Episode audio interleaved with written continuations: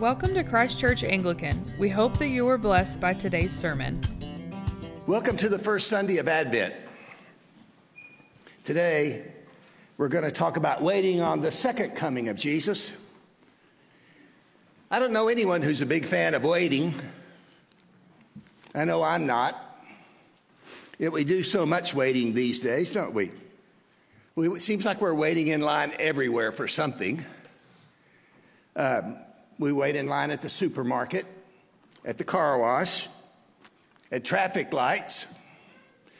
Uh, if you want, if you haven't experienced waiting like that, then I suggest you try a restaurant in Midland on a Friday evening at about six o'clock or six thirty.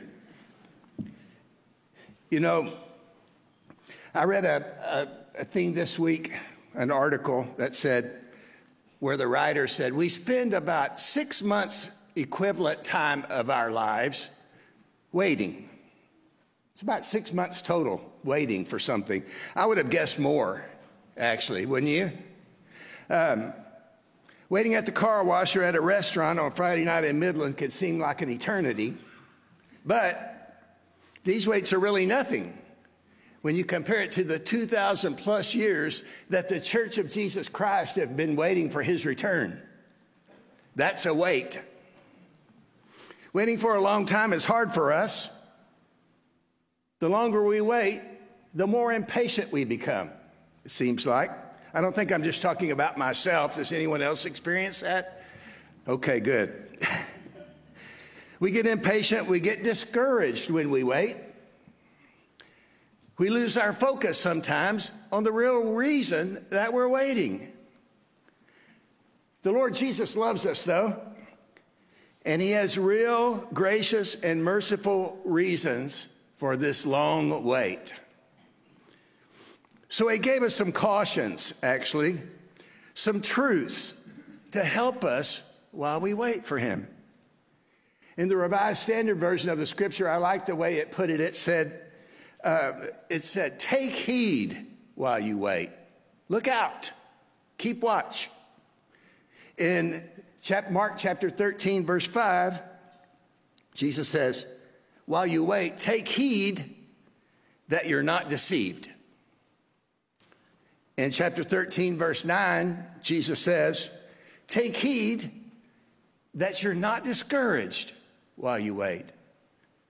And in verse 37 of chapter 13, he says this Take heed while you wait to watch and pray. Jesus is taking his time because he wants to give all people the opportunity to come to saving faith in him.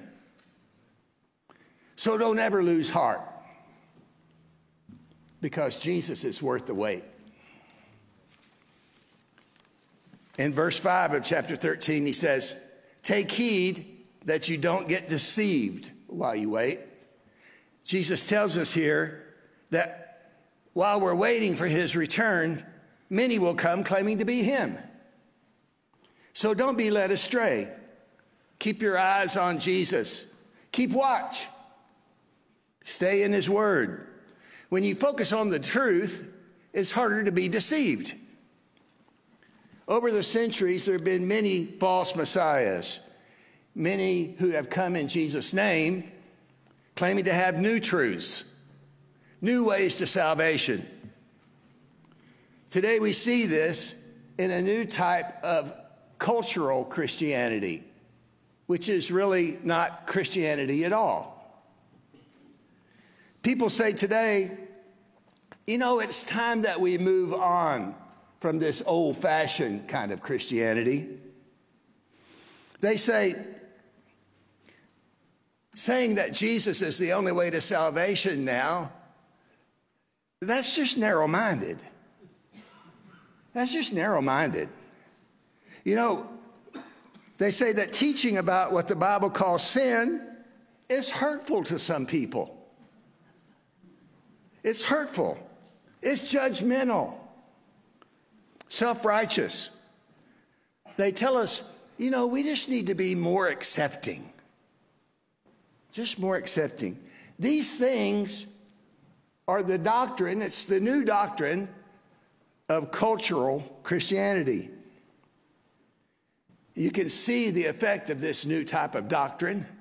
All you have to do is look around at the culture today. Look around at what's going on in the world today. Look on TV. Look at the news. You can see the effects. Brothers and sisters, when you hear these things, don't be deceived. Take heed. Don't be deceived. Jesus has not changed. He hasn't changed. He's the same yesterday, today, and forever. He still and will always be the way, the truth, and the life. It's still the truth that no man comes to the Father but by him. His word is eternal. His word doesn't change with the culture. Instead, his word changes the culture when his church proclaims it in truth to the world. So take heed and don't be deceived while you wait. Waiting can be hard, but Jesus is worth the wait. In chapter 13, verse 9, take heed that you're not discouraged while you wait. When Jesus returns, he'll restore his creation. There will be a new heaven and a new earth. There will be no more sin. There will be no more death, and there will be no more devil. All gone. There will be no more sorrow, no more tears, no more suffering. There will be joy. There will be wholeness when he comes and peace. Until then, well, not so much. Not so much. Jesus tells his disciples in verse 9 through 23 of Mark 13, he tells them and he tells us too, that until he comes, things are going to get worse. Things will get worse. Believers will be persecuted he tells us.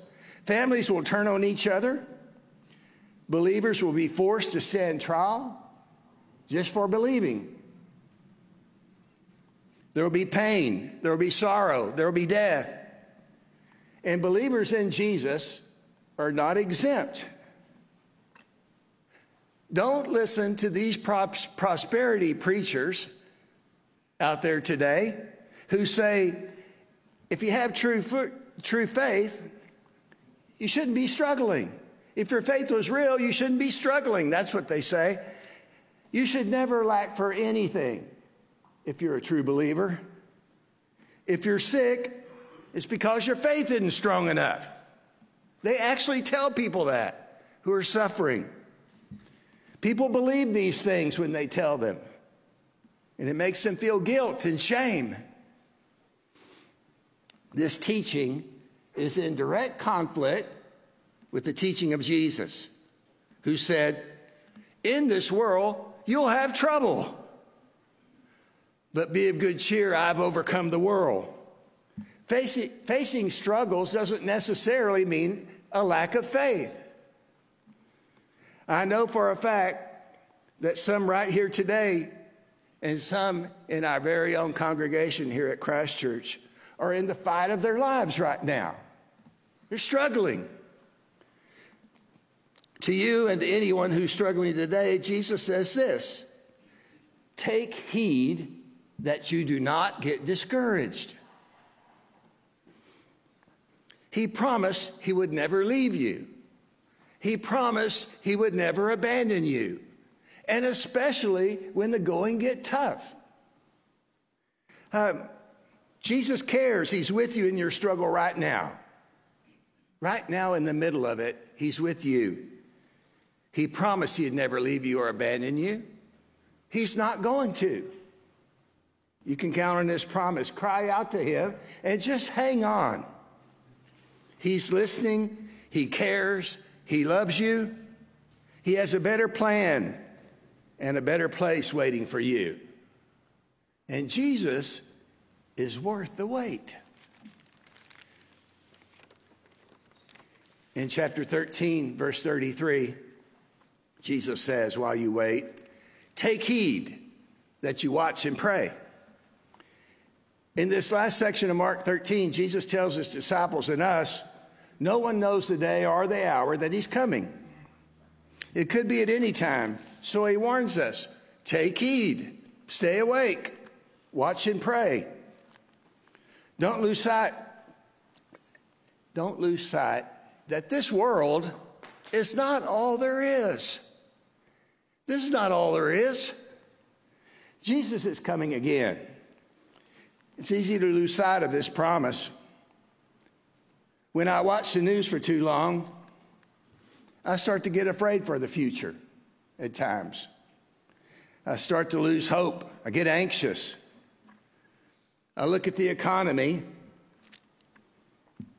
and my retirement money, my nest egg, and I worry that it's not going to be enough if inflation keeps going up.